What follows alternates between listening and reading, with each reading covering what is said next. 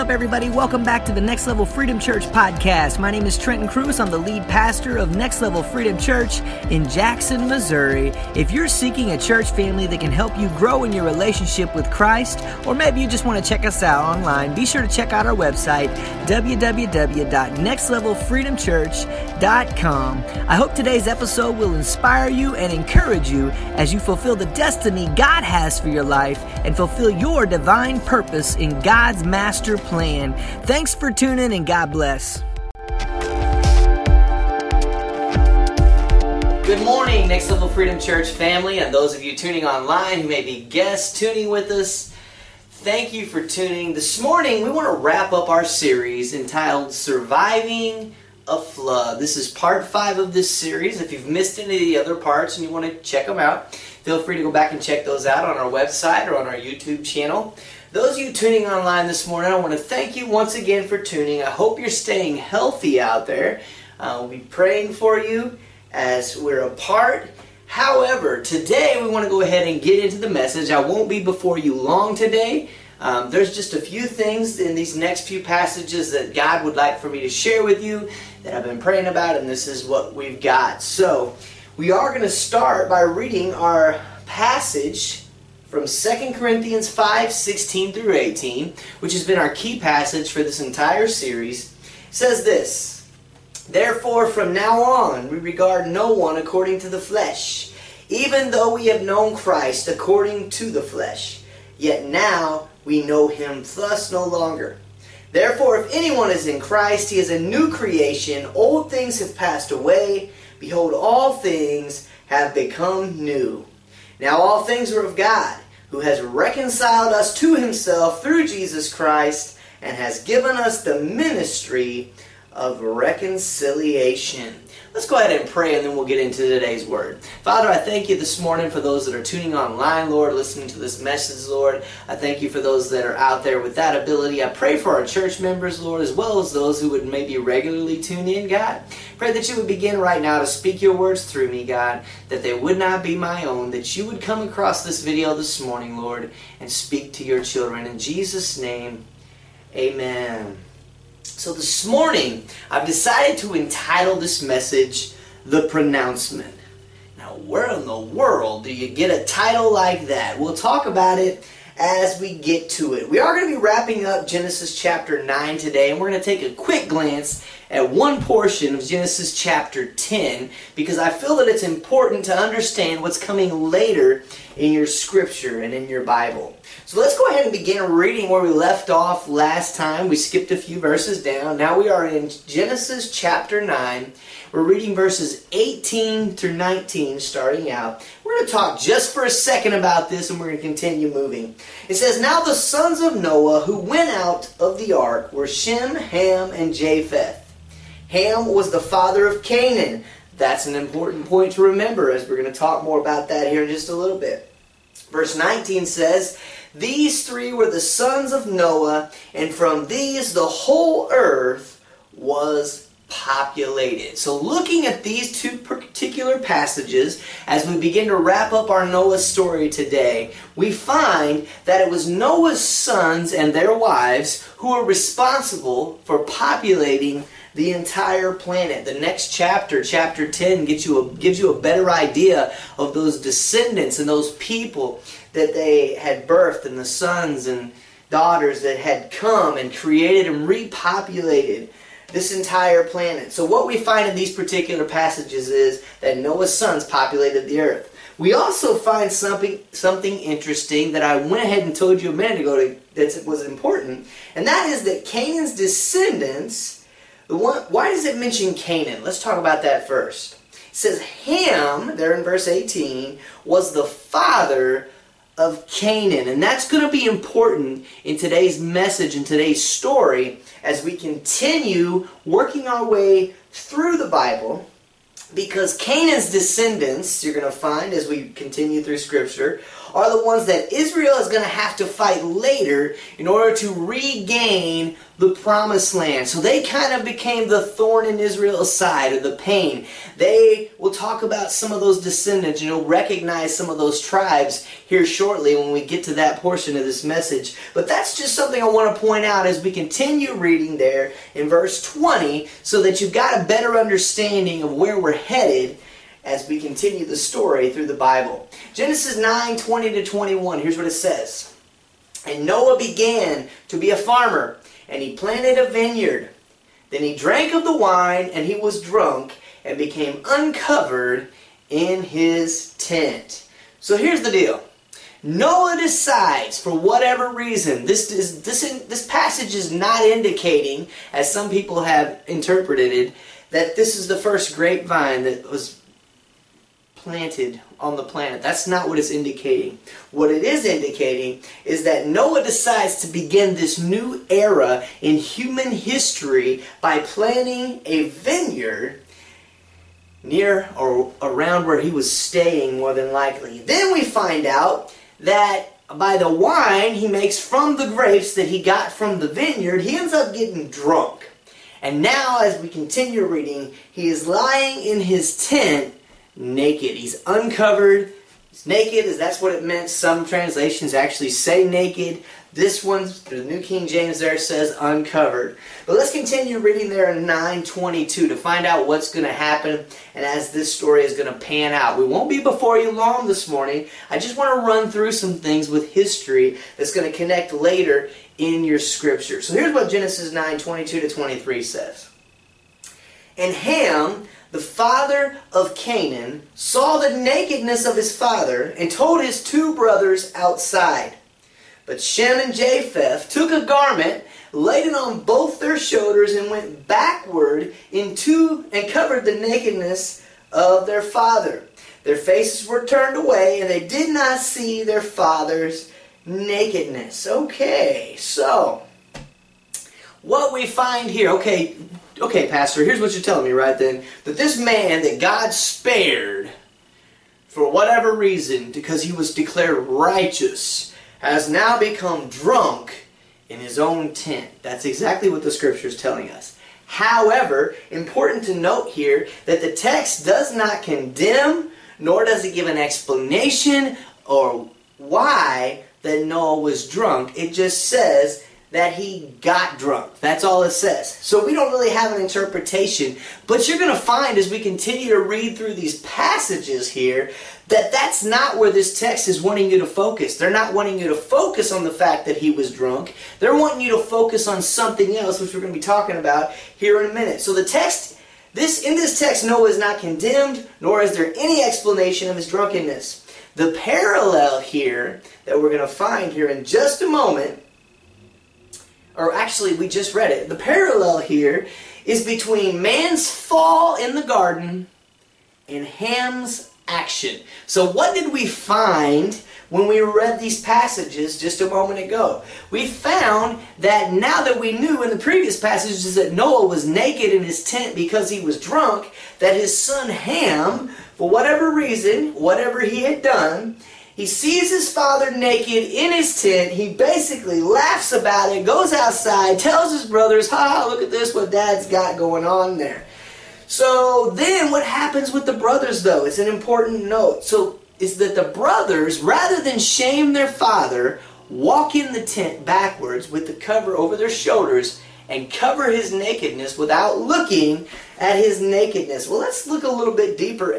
We're going to look a little bit deeper into that nakedness here in a moment because there may be more of an indication there in the text than what we realize. But what we've left off there, as we left verse 23, is Ham. He makes a decision, a stupid decision, to laugh at his dad who's laying naked in his tent. He goes and tells his brothers. All right, let's continue reading there as we begin to wrap up chapter 9, but we want to talk for just a few minutes about why this action was so condemned. We're going to talk more about that in a second, so hang with me.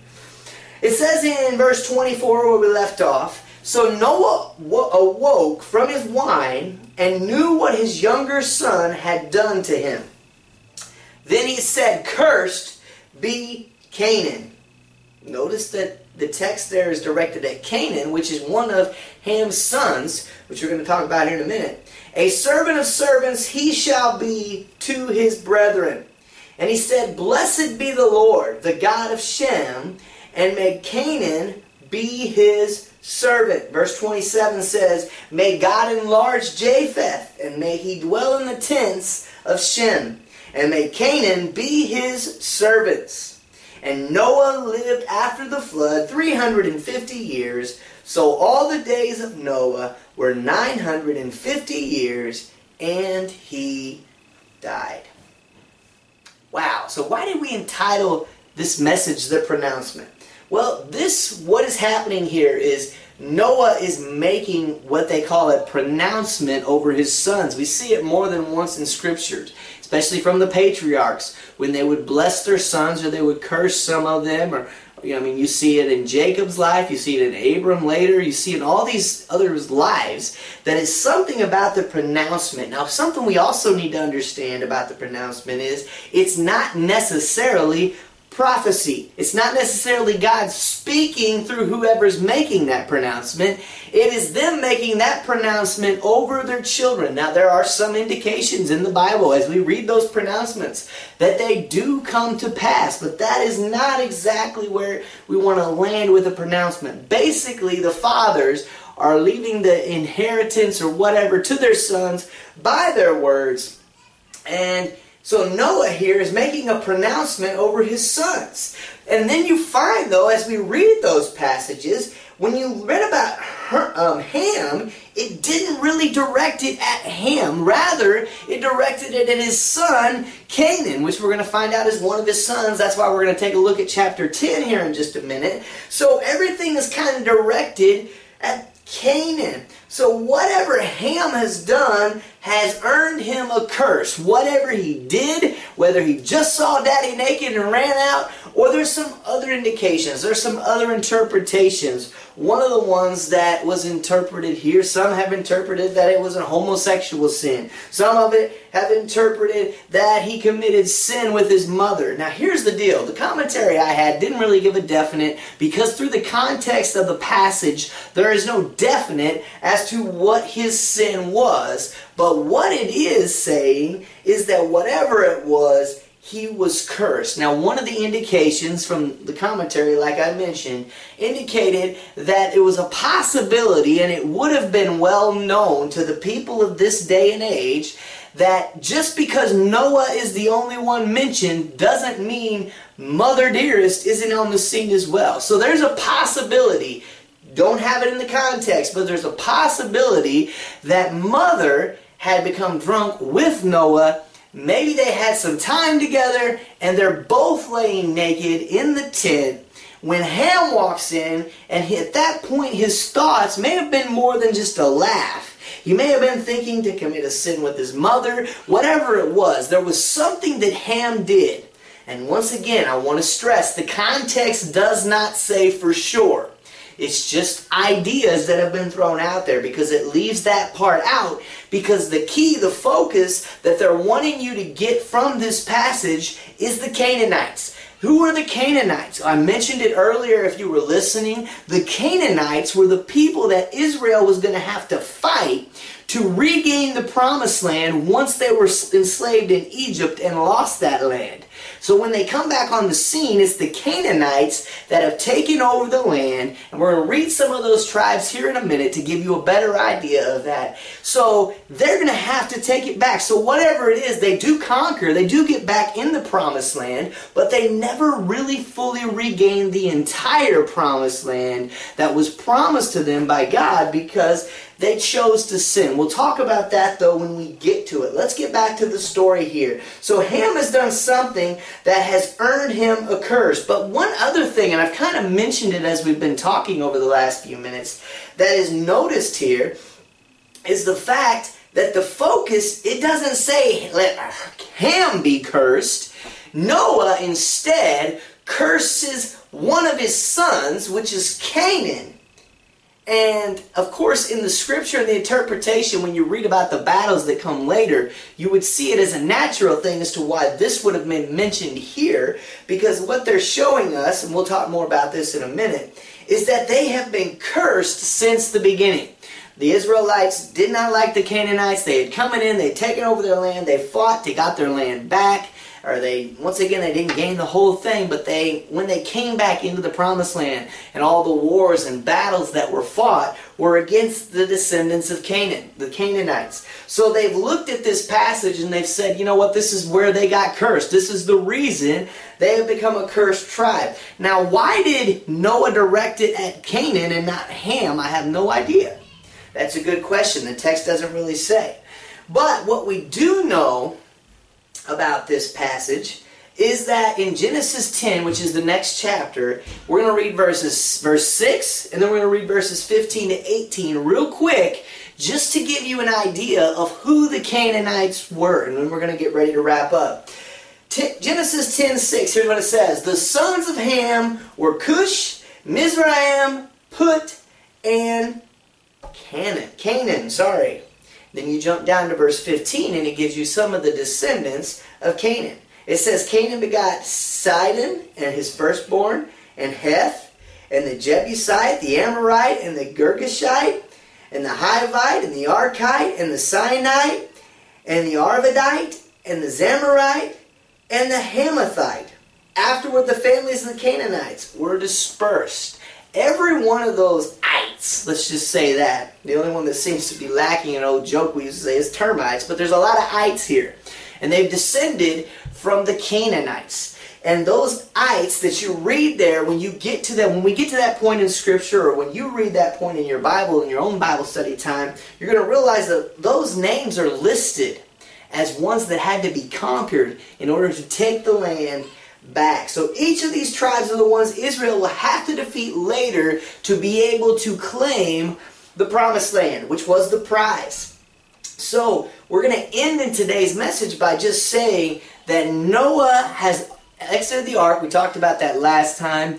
His sons have come. Two of them made a good choice. One made a bad choice. Ended up earning the curse for the bad choice. The son that made the bad choice, Ham, ended up earning a curse that was upon his son Canaan for whatever reason, and it was directed at him.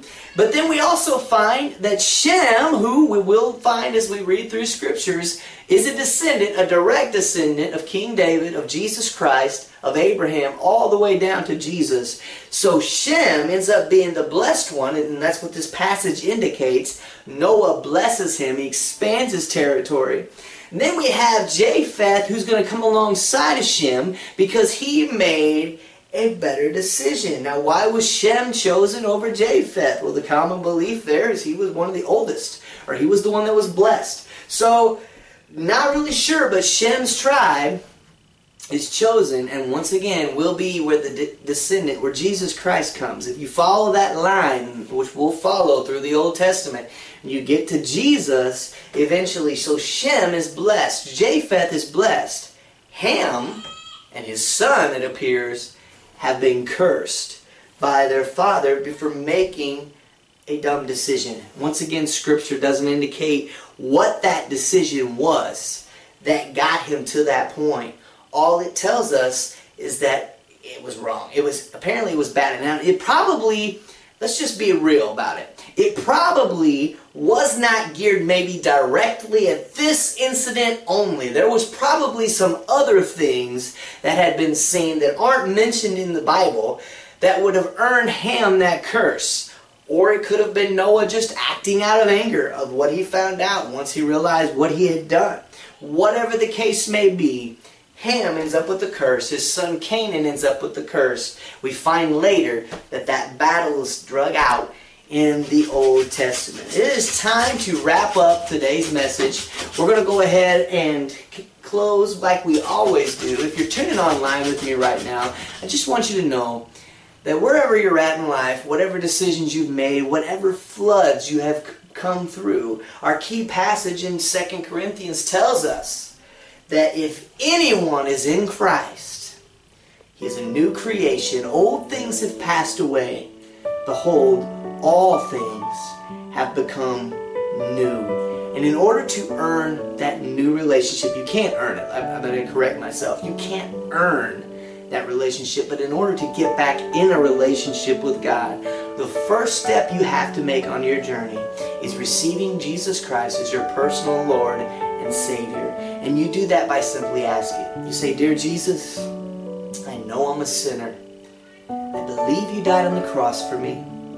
I believe you rose on the third day, becoming victorious over death, that I might live. I ask you to come into my heart be Lord of my life. Forgive me of all my sins. From here on out, I want to live my life. Thank you, Lord Jesus, for saving me. In your name I pray. Amen. if you prayed that prayer right now, and that's the first time you've ever prayed that from the bottom of your heart, you sincerely meant it, I want to say welcome to the family of God. Your next step is you need to find a good church home, one that can disciple you and train you, and that can see you baptized. You need to be baptized. You need to be following in Jesus' footsteps. But I want to give you something else rather than just leaving it right there with you. I want to tell you, go to our website, especially if you just prayed that prayer. If you're tuning to this on the website, then you're already there. Up at the top of the page, click on the menu button. In the drop box, you're going to go all the way to the right side. You're going to click on the link that says The Road to New Life And that will take you to another website that I created in college, which will explain the plan of salvation to you and why it is important. You follow each page in order, and once you get to the bottom, there's a contact form. Fill that out, send it to me. That comes directly to my email. I would love to know that you received Christ. And if you're seeking a church home, once we start meeting again at the Civic Center, we would love to have you come and be a part of our family. So I want to thank you for tuning in right now. If you're tuning online, that will conclude this series, Surviving a Flood. I will say this. I'm debating right now and praying what, what we're going to do with next week. I've got another series in the works. It's called Why. And we're going to be talking about Job. Because remember, when we began this thing at the beginning of the year, I told you that we are going to be going through the Bible chronologically and just seeing all the stories and how this whole thing fits together. Well, Job is believed to be the oldest book in the Bible, and it's written, we'll talk about it when we get to it. But the other option that may be coming next week before we get to that series is that I'm praying about the possibility we may do a two-part Easter series similar to what we did last year if you were here tuning with us last year. And we may do that. So I'm still praying on that. But either way, next week we'll begin a new series uh, whether it's why or whether it's an Easter series that we talk about Jesus for the next couple of weeks because we're only a couple of weeks away from Easter. So you can make plans to be with us. Hopefully, we'll be back in the building real soon. Um, next week, right now, is still up in the air. They're supposed to let us know. But I want to thank you if you're tuning online. God bless, and we'll see you next time.